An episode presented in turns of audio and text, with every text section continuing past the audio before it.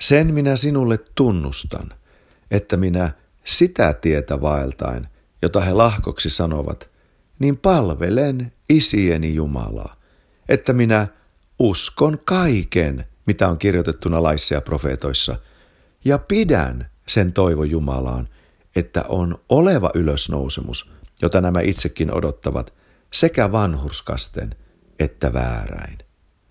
Näillä sanoilla apostoli Paavali puolustaa uskoansa ylösnouseeseen Jeesukseen Kristukseen apostolien tekoeluvussa 24. Hän tässä puhuu siitä tiestä, jota hän vaeltaa. Ja hän tarkoittaa Jeesusta. Jeesushan oli sanonut, minä olen tie, totuus ja elämä. Ei kukaan tule isäntykö muutoin kuin minun kauttani.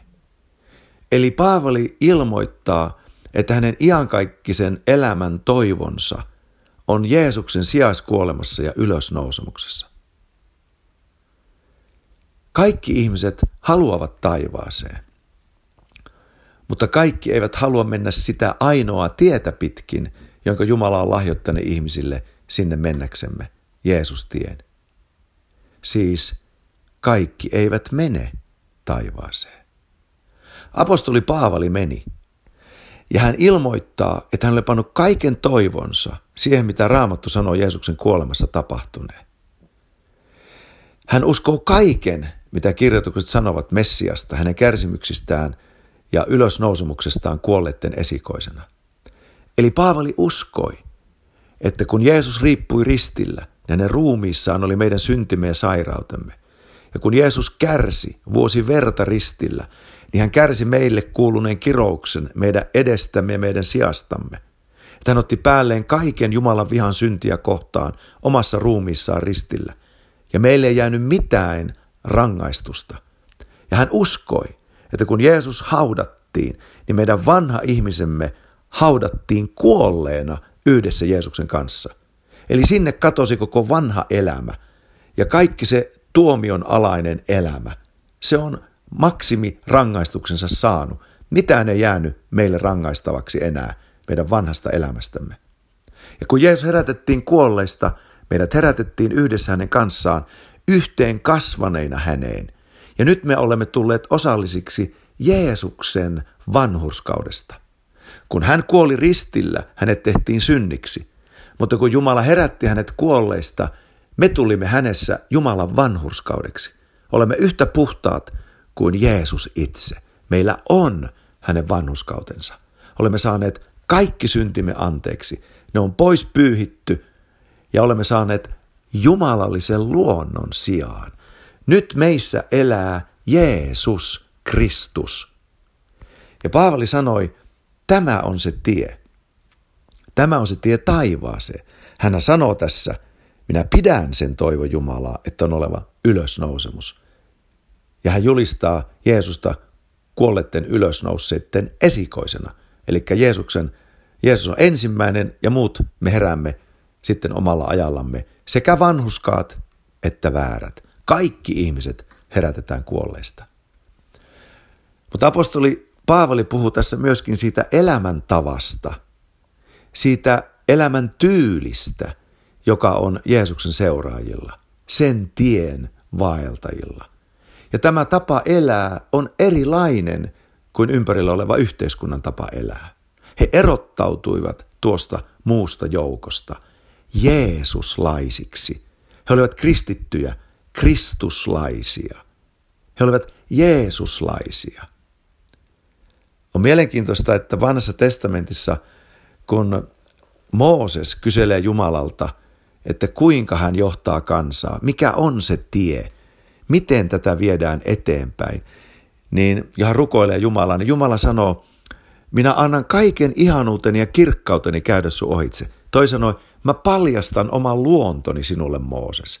Ja kun sä näet, millainen luonto minulla on, niin siinä on sinun viisautesi, kuinka elää ja kuinka viedä tätä kansaa eteenpäin. Ja psalmista kolme sanookin, hän on tehnyt Moosekselle tunnetuksi tiensä. Israelin lapsille suuret tekonsa, laupias ja armahtavainen on Herra, pitkämielinen ja suuri armossa. Jälleen tuo Jumalan runsas anteeksi antamus. Jumalan ihmeellinen olemassaolo meidän puolestamme, meidän hyväksemme, meidän parhaaksemme paljastettiin Moosekselle. Niin se paljastettiin Jeesuksessa koko maailmalle. Sillä kun Jeesus kuoli ristillä ja hänen kylkensä avattiin ja siitä vuosi heti veri ja vesi, niin siinä paljastuu Jumalan todellinen sisin ja hänen olemuksensa ydin. Hän on meidän puolestamme. Hän on kärsinyt meidän sijastamme lahjoittaakseen meille yhteytensä itseensä. Tämä on se elämän tapa, jolla me elämme.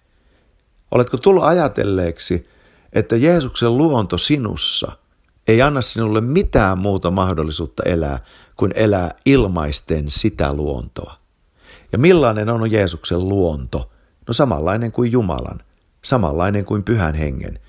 Eli Jeesuksen luonto on yhtä kuin hengen hedelmä. Täynnä rakkautta, iloa, rauhaa, ystävällistä hyvyyttä, pitkämielistä uskoa, myötätuntoa, sääliä, vannuskautta ja niin edelleen. Tällainen on Jeesuksen luonto.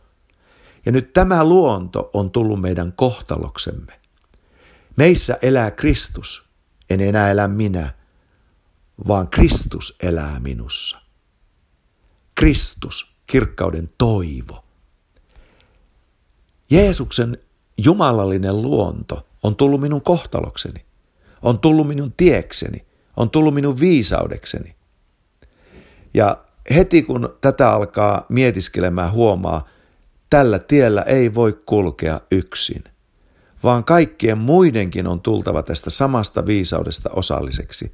Ja sitten kun meillä kaikilla on tämä sama viisaus, tämä sama lahjavanhuskaus, tämä sama jumalallinen luonto, niin silloin me voimme elää niin kuin Jumala tahtoo meidän elää, niin kuin Jeesus eli. Eli Jeesus antoi itsensä meidän edestämme. Apostoli Johannes kiteyttää ensimmäisessä kirjessään tämän Jeesus-tien, kuinka tätä tietä vaelletaan – sanoen, että meidän tulee uskoa Jumalaan, pitää hänen käskynsä, rakastaa veljiä, elää pyhä elämää ja olla syntiä tekemättä. Tässä se on. Näin meidän tulee elää valkeudessa. Näin me tosi Jumalan lapset elämme. Valheveljet eivät elä näin, mutta me tosi Jumalan lapset elämme. Ja me haluamme olla uskollisia Jumalalle – itsellemme ja toinen toisillemme. Jeesus, olkoon tällä tavalla meidän kanssamme.